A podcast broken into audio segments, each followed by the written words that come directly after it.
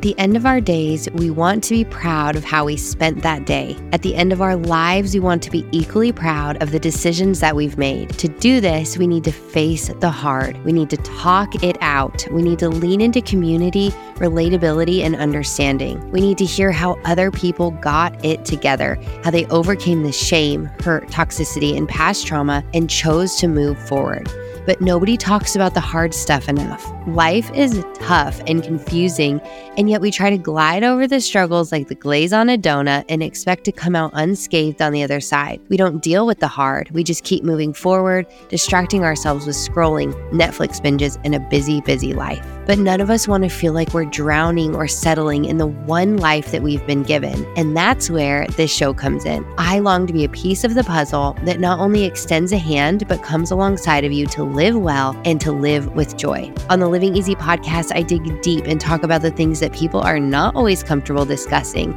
We talk about the nitty gritty of marriage, from living like roommates to the confusion of sex and intimacy. We talk about the reality of losing friendships and the art of making new ones as an adult because, let's be honest, it is not always easy. And we explore essential life principles like real forgiveness, making perfect memories in imperfect homes, and how to deepen your relationship with God in a way that genuinely changes how you live and how you love. God has used the Living Easy podcast to touch hearts in nearly every country in this world. I started this journey with just a computer on my lap as a nursing mom, and since that point, I've had the incredible privilege of connecting with millions of people worldwide through my platforms and through my online courses, such as The Wife Project From Roommates to Soulmates. At the heart of it all, it is people who make my world go round. Relationships matter, and how you feel about your life at the end of your life is of great importance. And that is why I pour my heart into connecting with you. People are everything to me, and I share my own stories of my mess, the hardships, and my big mistakes on this podcast, paired with all of the wisdom and the lessons that I have learned along the way to bring you freedom. So let's be friends. Click subscribe, grab your favorite warm beverage, and get cozy. I'm Lindsey Maestas. Welcome to the Living Easy podcast. Hello, everyone, and welcome back to the Living Easy podcast. This is Lindsey Maestas, and today I am here with the well known, well loved, wise Jami Nato. Hey, Jami. Thank you for having me. This will be fun. Thank you for coming on. So, Jami and I were just talking about our morning routines a little bit. And you mentioned, Jami, you have four kids. So tell me their ages and boys, girls. Yeah, I have a senior in high school. So 17, then 15, then 12, and then nine. So boy, girl, girl, boy, bookends. We bookend the drama, is what I say. and where do you live? I live in Kansas City.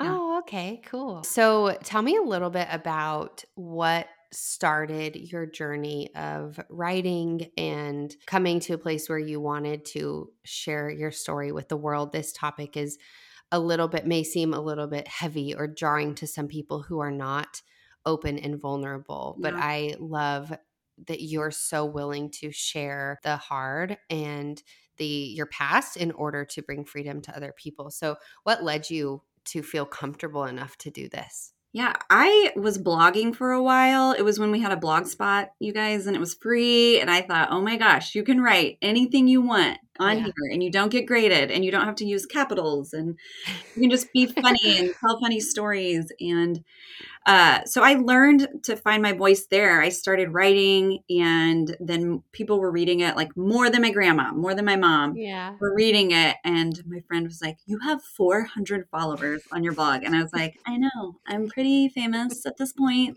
So. but you know, if you're a mom in Kansas City and that's 400 people reading your stuff, it was cool, and I thought, okay, how can I not only just share my stories and kind of tell what I'm doing, but how can I help my audience? Like, who's reading this and how can I help them? So I was like, oh, I'll post a recipe or I'll, you know, it's just simple, simple mom hacks or like, here's the mm-hmm. craft I did. This is when like DIY crafts, you guys, we were making things with paper, books were being ripped apart and we were making ornaments and things like that. And so it was just an outlet. It was creative. It was fun for me. And so when my life fell apart, I stopped writing. I think for good reason. You know, I found out that my husband is cheating on me, and it was hard because I was such an A plus Christian. I mean, I thought this would never happen to us because we go to church every Sunday, we're in Bible studies, my husband is great. Um, I thought my marriage was good.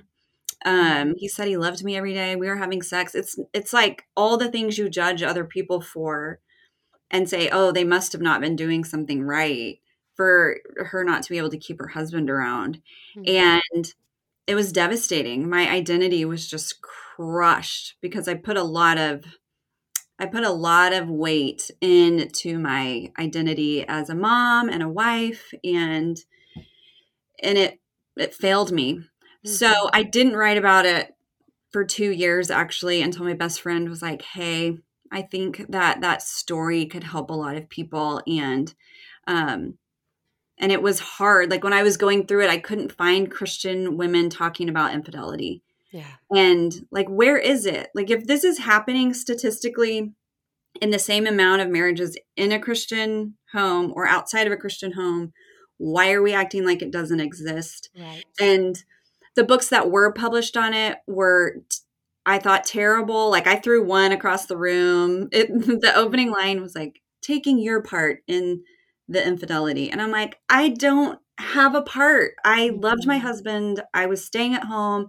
I did all the formulas, power of a praying wife. Like I was doing it. I was so committed and it failed.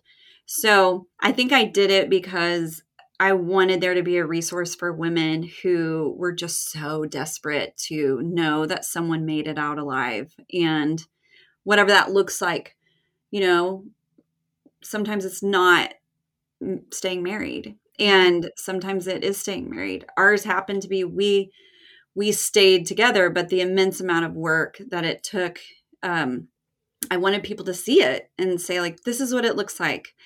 So that i think when i opened up about that and just said this is the truth of course my husband was totally like yes you can write about it obviously mm-hmm. um I mean, that catapulted my influence, you know, like that catapulted my influence, that catapulted my opportunities. But ser- what I thought was going to be like the end of me, like I say this, you know, I, your your stop sign is sometimes your catapult. Like mm-hmm. everything was going to be over for us, and and then also it's embarrassing. Like how embarrassing that this happened, and you're going to talk about it on the internet. And I thought, okay, this is either just going to destroy it, destroy me, as far as writing goes or or we'll see what God does. Mm-hmm. And God just used it I think to minister to a very underserved group, the Christian community who who need help. Mm-hmm. So one thing you said, Jami, when you said like what was she not doing to keep her husband, is that something that you heard a lot or received a lot? Was instead of putting some accountability on your husband was it directed toward you and how did you handle that? Yeah i mean i just i grew up in a real fundamental real fundamental christian spaces and it's it's you know if you just have enough sex then you are going to have a great marriage. If you mm-hmm. wait to have sex till you're married it's going to be phenomenal. If and you just need to uh, always be available for him you know just all these messages about you are dictating his behavior and it and it does fall on you. Mm-hmm. So make sure that you are being like a real submissive, stay at home wife and having lots of sex. Mm-hmm. and I you know, guys, I did it. I did the formula and I you know, I would talk to God about that like I I waited to have sex till I was married because I thought you'll just have the best sex life of, mm-hmm. of all time and and never any problems. If you do all this good stuff for God, you don't have to suffer. I mean, I really I wouldn't have said that, but I think I thought I'm doing all these good things. I'm doing it the right way. Um and so I deserve to be happy. And then suffering just found me. And so I'm having to deal with that with God and say like why is this happening to me when I I didn't do the thing. Like I didn't cause this. And yet I'm devastated. Mm-hmm. And God really, I mean, God met me. It's like, I call it spooning with Jesus. And my sister says, you can't say that. But you know, when you just like, God is so near to you that you feel his breath on your neck. I mean, I Mm-hmm. just I needed God that bad and I had never needed God like that before. Like I was doing amazing things for God Mhm. and you know out there serving the lord and doing the bible studies and bringing the meals and then and then my life fell apart and i needed people to bring me the meals and i needed people to come help clean my house and i needed like help to get up in the morning Mhm. so it just flipped my world around but the gospel got really really deep in my bones and i remember my therapist to that note i know i'm going on like a rabbit trail but my Nope. therapist It's your was like, "Hey, this is like the first thing you said." Um, when I found the right therapist, of course, we found uh, the first therapist was like, "Oh, you guys need better communication skills," and I'm literally devastated, like crying. You know, I'm like, lo- I'm so skinny. I'm losing weight because I'm not Mhm. eating. I'm just. It's um, my therapist when I found a good one. He goes, "Hey, I just has anybody ever told you this is has nothing to do with you? Like this is not your fault." And I lost it. Mm. Like I just needed to hear he was responsible for his actions and I couldn't have been prettier, smarter, funnier, whatever it is to keep him from doing what was in his heart. The Mhm. the man wanted to go wayward and he found a way to do that. And so that was really freeing for me and then to go to God and say like is that true? Like is it true? And God just comforting me and learning to be really strong on my own um, and with God and not having so much identity in my marriage. I mean, so much identity there. When he's having a good day, I'm having a good day. When he's having a bad day, I'm having a bad day. Mhm. And um, and I wanted off that roller coaster. So I just like unbuckled th- from there and I was like, you can ride your own roller coaster. Mhm. and I am going to get off this crazy, crazy ride and just pray that God does what he wants to do. And I don't, I literally didn't know if he was going to bring my husband back to me or if I, this was, this was it. But, you know, I had to come to the point of either way, either way, God is going to take care of me. Mhm. And so, and that's a healthy place to be. But I, I'll tell you, I just hadn't, I had not experienced that before. Yeah.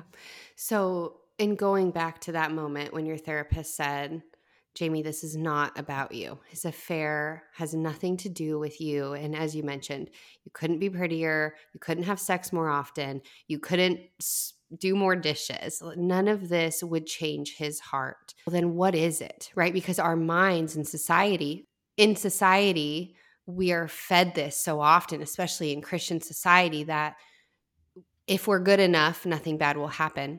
So then what is it? And and how did you navigate the truth about the reality that this is his heart issue that he has to walk through and that you have to choose to either forgive or not forgive? Yeah. I, there is something about being with God and not doing work for God and not believing that you're in control or um, trying to manipulate the situation so that you get what you want with God. Like God is a genie, and I'm or or I'm going to be really really good, and then God owes me, which is just another way of controlling, trying to control the outcome. Um, but when that fails, I guess I learn, and I learn. This is how I learn. I, I'm very tactile, like kinesthetic learner. I want to just do it. And once I do the thing, then I'll learn it. I, you can put it in front of me in a textbook. You can say, this is how it goes. So the Bible is like that sometimes. You read about it, you read about it, you read about it, and then you experience it. Yeah. And suffering has a really unique way of teaching you some of the most valuable lessons. And and so that's I mean, it's like what is it? Well, it's you're walking with God and you're learning to believe something about God and you're being you're you're willing to be confronted that like maybe I had it wrong. like Mhm. maybe maybe my formula is bad because I did all that and I still got a bad outcome. And so removing, we say like divorcing yourself from the outcome and marrying the process a lot of times, but just being with God is enough. Like if Mhm. that is your treasure, if that is your reward, but it takes when you know everything else falling apart. And nobody wants that. No one's like, "Dear God, I would love some suffering today." But yeah. that's how I learn and, and it's not just it's not just suffering it's you know anything uncomfortable mm-hmm. um any that's when i grow the most you know when you're challenged it's like right. hey you should write a book and i'm like oh so you would have to sit down every day and i'm and be structured like as you can see i'm like there's art supplies everywhere and i just it's not but it god put a calling in my heart like you are going to write this book. So i had to trust like through this process he is going to meet me and he is going to help me tell the truth and tell the stories that are going to help other people. And you know the affair is one part of my life. I tried to write a whole book about it and i hated my life. Like i hated it. I was mm. like i can't what are all these details for? you know? And mm-hmm. i thought you know my life is so much more. You know we have a special needs kiddo or we've experienced miscarriage or um, and, and a lot of joys and fun things. I grew my own business um, and just saying what if it were all of that? And what if it wasn't like pigeonhole women or you know whatever into like just tell us the message about how you forgave your husband i'm like well i did and sometimes it happens it happens so long ago i mean i'm trying to think of how long ago 15 years ago that sometimes I forget about it. Mm-hmm. Like God has restored our marriage so amazingly that sometimes I forget that happened to me. Wow. And I'll read so journals and I'll read things and I will be like, "Oh my gosh. I I don't even remember that." Mm-hmm. You know, so now I talk about it to give hope to to women and and men and say God can restore it and I know it doesn't feel like it right now. Like I know it does not feel like you will ever recover from this. But hey, I am 15 years down the road and my life is more joyful. My marriage is more amazing and joyful and fun than I ever dreamed. Mm-hmm. And I was totally okay with it being mediocre. I mean, I thought it was good until it wasn't, until, you know, it, then it was terrible. But I thought it was great. And God was like, You don't even know how good this can be. So, mm. you know, everybody's life is full of, of complications. But I think if you are in the middle of just something that feels so devastatingly hard, just you need to know like it cannot, it literally cannot rain forever. Mm-hmm. And finding that God is with you is going to be the best treasure that you can get. And and if you stop focusing on the outcome, like I want my husband back, I want my husband back, or I I want this situation to go my way. And you just resolve yourself to letting God do what he's going to do anyway, by the way, mm-hmm. regardless. and now I live my life like that. And that's because I I learned that 15 years ago. Like sit down and let God go before you. And and he does it every time. Now, do I still need to remember that? Yes, you will have to tell me that tomorrow. Same. Thank you, Jami. Thank you for sharing that. And I I haven't really had an opportunity. We've had one episode on infidelity, but I haven't really had the chance and it's something that as you mentioned, it's not discussed. There's so so few resources and yet I will say probably 50% of the people in my life have walked through some sort of emotional or physical yes. affair. Like it's it is so widespread amongst Christians. Um that I think that it's it's overshadowed because there is this shame, but it's this cycle. It's like, okay, we don't talk about it. So yeah. there's shame, and then there's shame because we don't talk about it. And it goes in this circle. And so, one thing that I saw um, in an article that was written by you and your husband, your husband said this. He said, I realized that during the time I was a super Christian, quote unquote, the reality was that behind closed doors, I actually was occasionally looking at porn, occasionally flirting with other women, occasionally drinking too much, occasionally not being honest with my wife, and occasionally doing a ton of other crap that no one knew about all of my occasional sin became a lifestyle of sin that held me captive.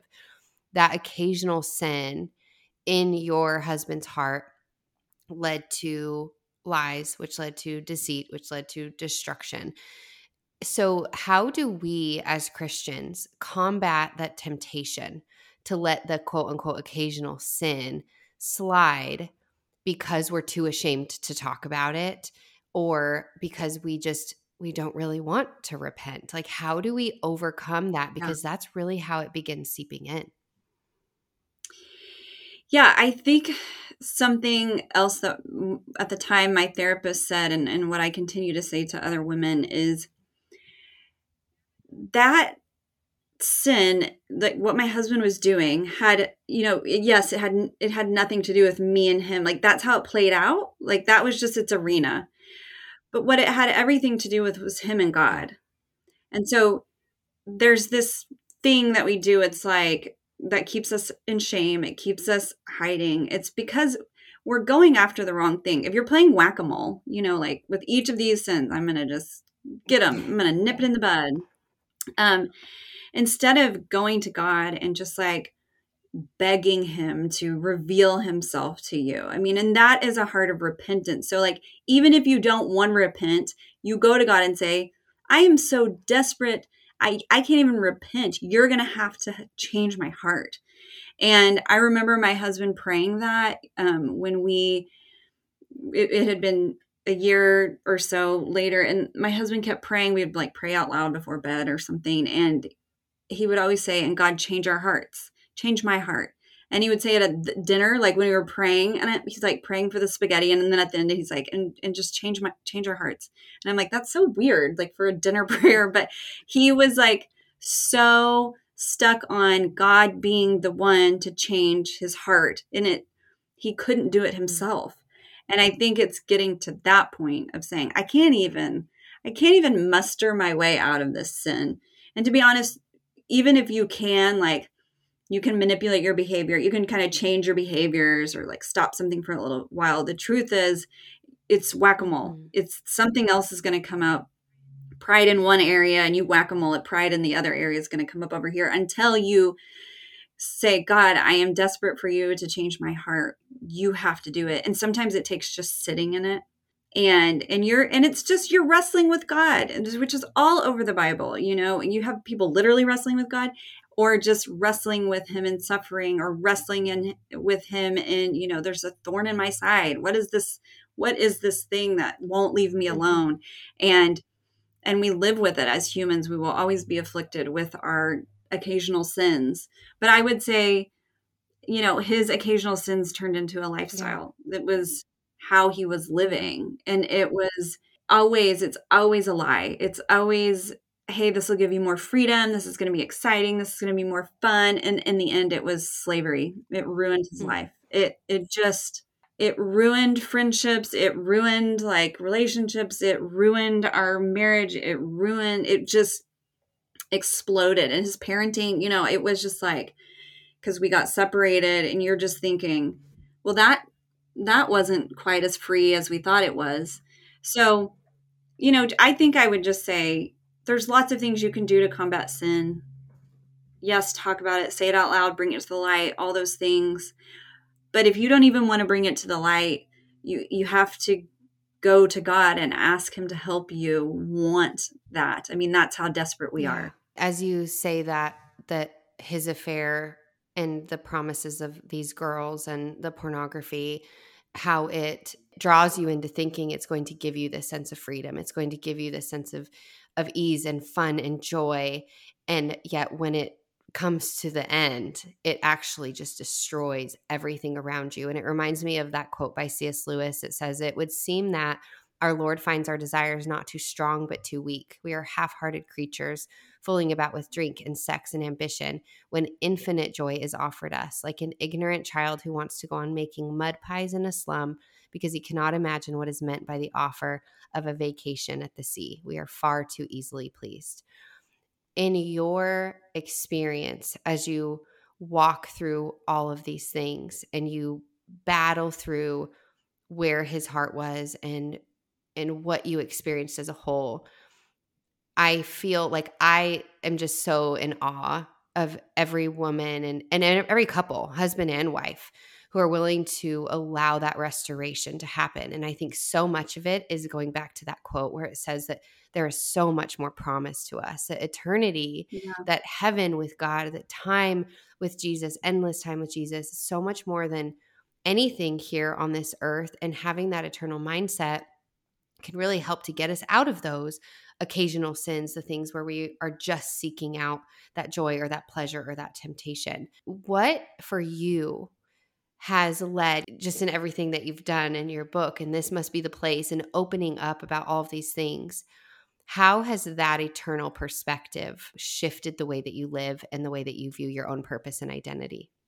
I used to have a poster in my kitchen that said, "Think on eternity and live backwards from that." Mm, I think it's Ann, I think it's Ann Voskamp that said it, but my sister made me a poster because I kept quoting it and writing it on my chalkboard really ugly, and she did not like it. so she was like, mm, "As a graphic designer, we're gonna change that."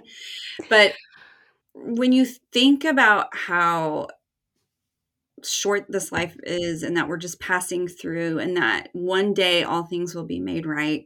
I mean, I think about that. I have a special needs kiddo and she didn't potty train until she's like nine. And wow. it's it was just so hard yeah. to do. And I would just cry. It was so frustrating for both of us and embarrassing for her and just like just difficult. And I remember just saying, like, okay, I am here to love my daughter. This is what it looks like right now. This is not how it's going to be forever. We are passing through and just saying things like like having little mantras. I don't know if you do that, but I have little mm-hmm. mantras that I say because it just brings my perspective back. And so sometimes I don't want to do loving things. Mm-hmm. So, but I can do that. I can love my spouse. I can love my kids. I can because I love my God. It's like I am, God is with me. And because I love God, that is going to overflow into my life. And you know what? Sometimes you mess up big and mm-hmm. sometimes you do it right, but God is with me. And because I love my God and because this is not all we're living for. And what a shame if it was. Like, yeah. what a shame. It's just, it's like only a glimmer of what we're going to experience when we get to heaven. So it's just having, I think, have those little mantras that bring you back. Like when you think this thing is going to swallow you up whole, mm.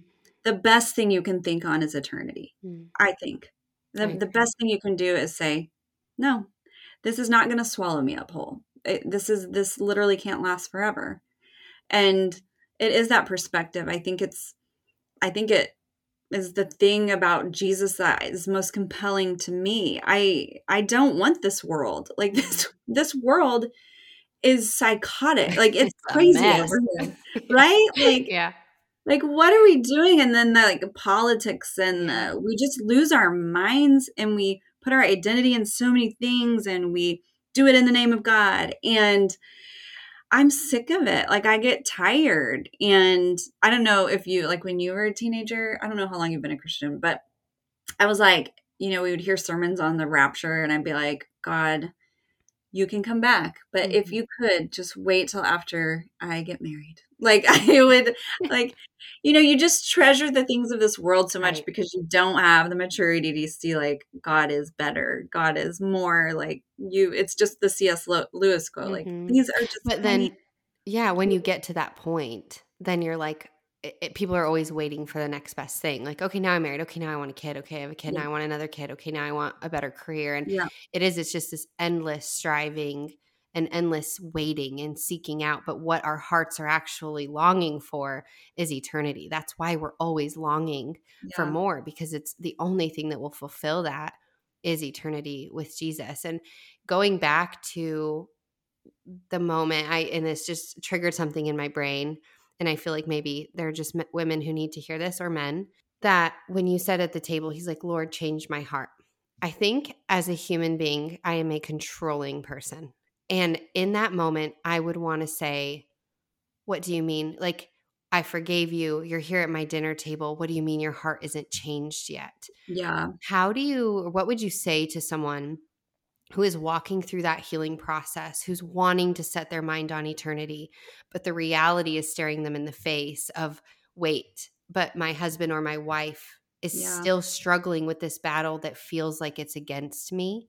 Mm-hmm. How do you get your mind in the right place and to not put him on a pedestal, to not put him to have that idolatry, but to instead say, like, but Jesus, you're it. Yep you know it's the it's the unbuckle yourself from the roller coaster like vision again it's mm.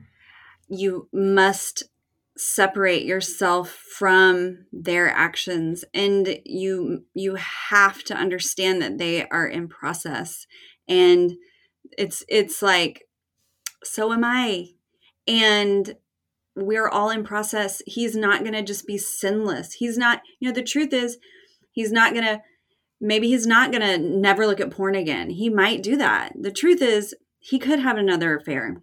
Like that, that is a possibility. Like these are all poss. He could leave us again. Like the, these are true possibilities. But I refuse to focus on those things because here's the deal I am not the God of the universe and I am not his Holy Spirit, though I wish I was sometimes. but you when you believe that you are there you you are the one that is going to control their behavior. I mean, you believe you are God. And I think you have to separate yourself from from that.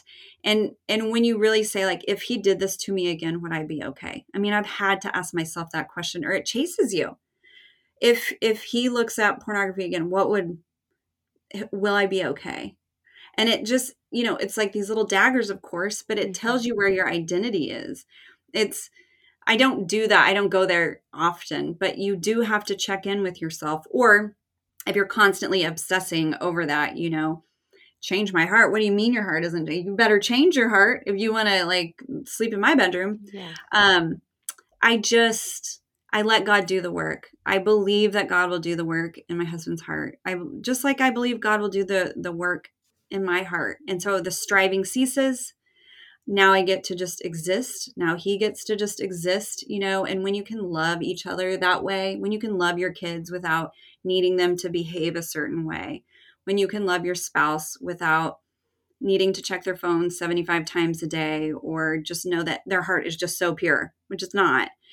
Um, it just frees you it really really frees you to love the people that are right in front of you. It's the same with your neighbors it's the same with your coworkers it's it's the same with the difficult people in your life.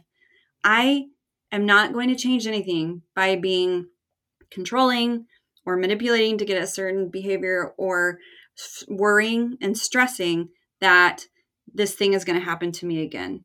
Because you know what? God provided for me over here mm-hmm. and he's going to provide for me again over here. And I say mm-hmm. that's another mantra. You're like, you really do live by mantras. like like when something hard happens again, because guess what? They hard things just keep happening. Mm-hmm. So do mm-hmm. good things. But I say all the time, if he if he did it for me back then, he will do it for me again. If mm-hmm. if my husband is doing that again, guess what? God showed me the first time, he will show me again. And in perfect timing. So I really do resolve myself to God being the one in control. I am not going to spend my time worrying. It it takes away from my ability to love others and um and you know what? A person who's worrying constantly and is like a controlling, you know, like just and you know they're like stress. We call them anal for a reason. Like yeah. you must be. Are you constipated? I'm sorry. You can edit that out. But, I'll leave it.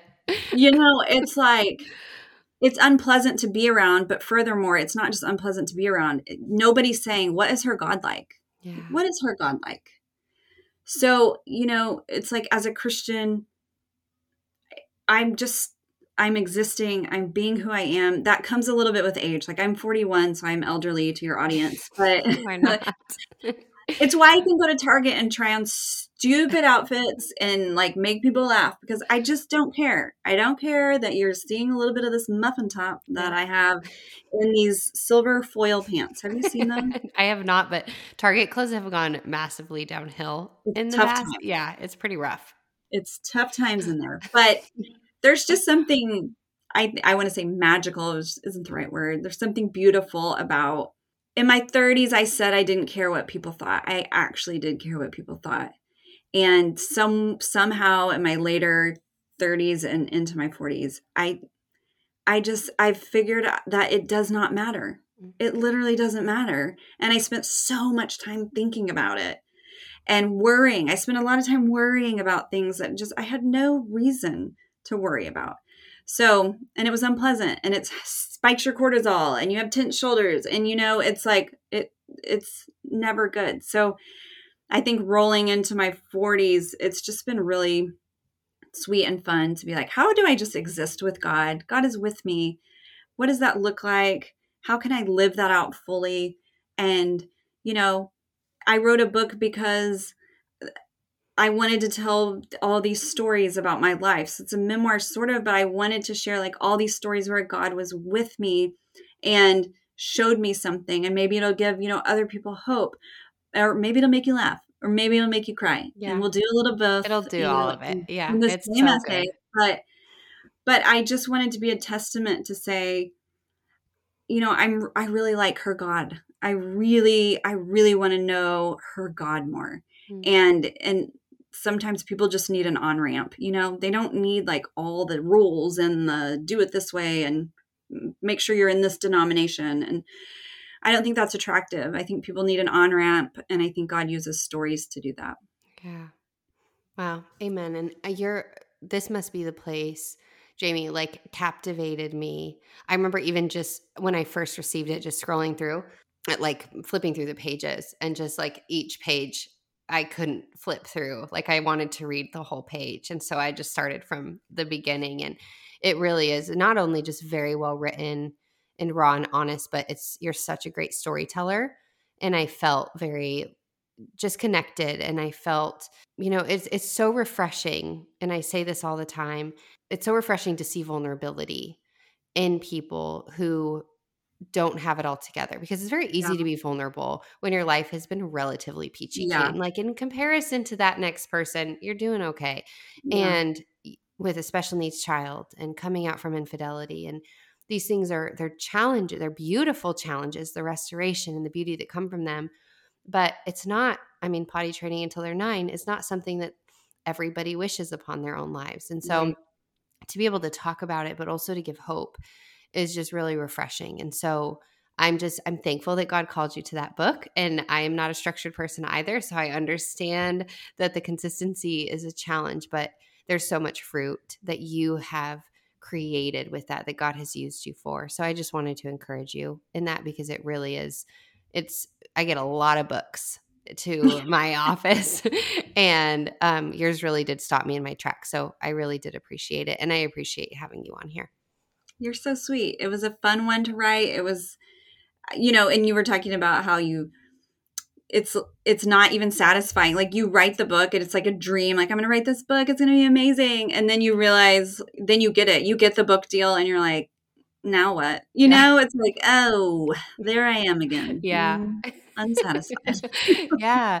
It's the longing. Well, and that's what I would like to close with is eh, throughout the book, I feel like you really encourage women, people to not be victims of their circumstances, but to instead seek the face of God, to seek the heart of God. And I think it's really common. I actually just had a conversation with a friend yesterday who is really struggling and listed, you know, six things, very big things that have happened in her life. And just this thought, like, I don't understand how, like, I have, just as you said at the beginning of this, I've been so good.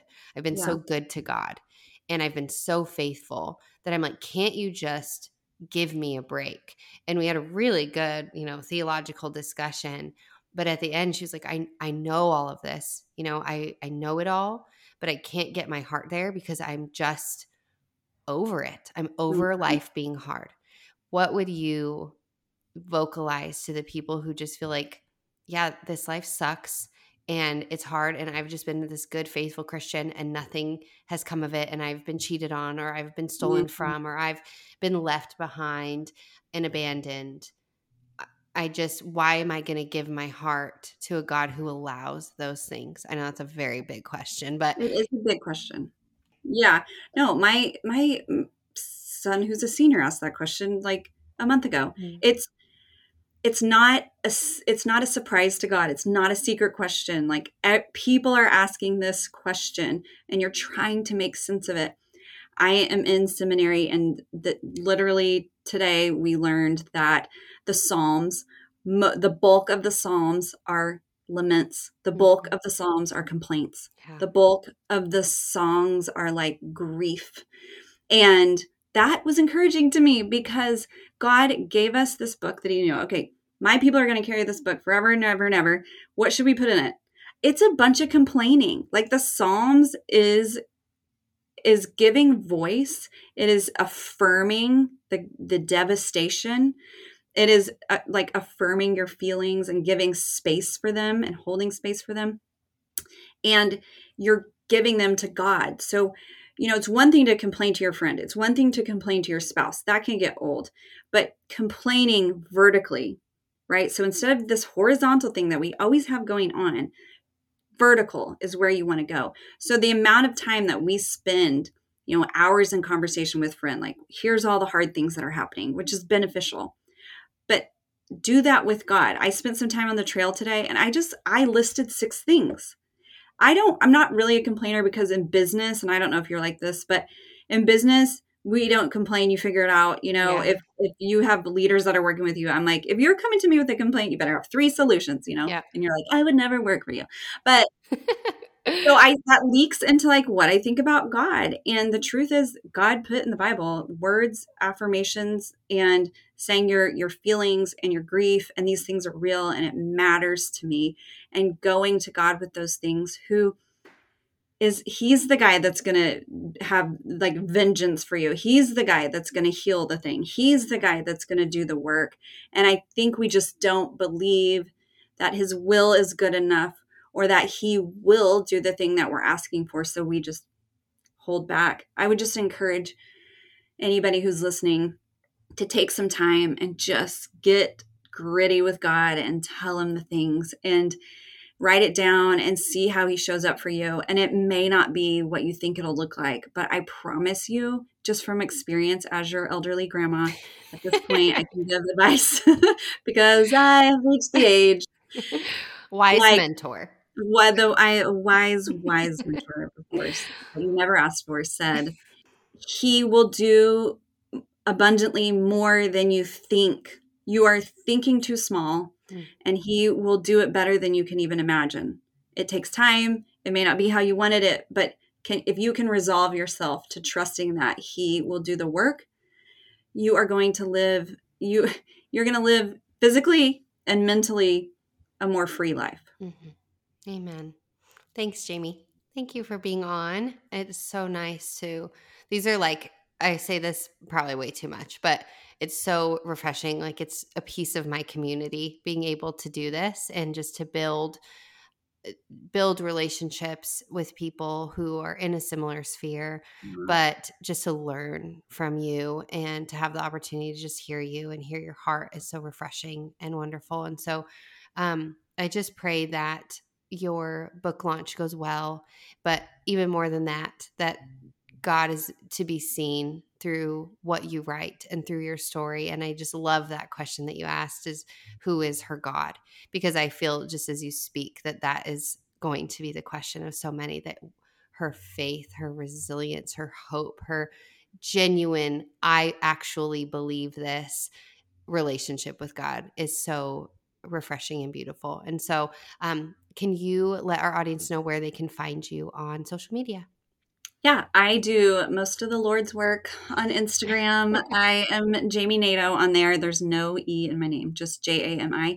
And if you want to learn more about marriage stuff, there's a infidelity highlight, or you can go to my website, jaminato.com, and there's like a marriage bubble you can click on and find all my dirty secrets and any other podcasts I've been on and any other resources that you might need. Wonderful. And I will make sure to link This Must Be the Place in our show notes. And as always, if you enjoyed this conversation with Jami, please do tag us on Instagram. Let us know what you gleaned from the conversation. Share it with a friend or family member who may need to hear it. Um, and just continue supporting Jami in her book. We know how much effort and time and heartache and love goes into writing your story. And the best thing that we can do is to show support in that. So I just encourage y'all to check out This Must Be the Place. And we just love you guys. We thank you so much for being here with us and just for allowing God to use this platform to speak to the hearts of so many. And so we will talk to you next week. Bye, guys.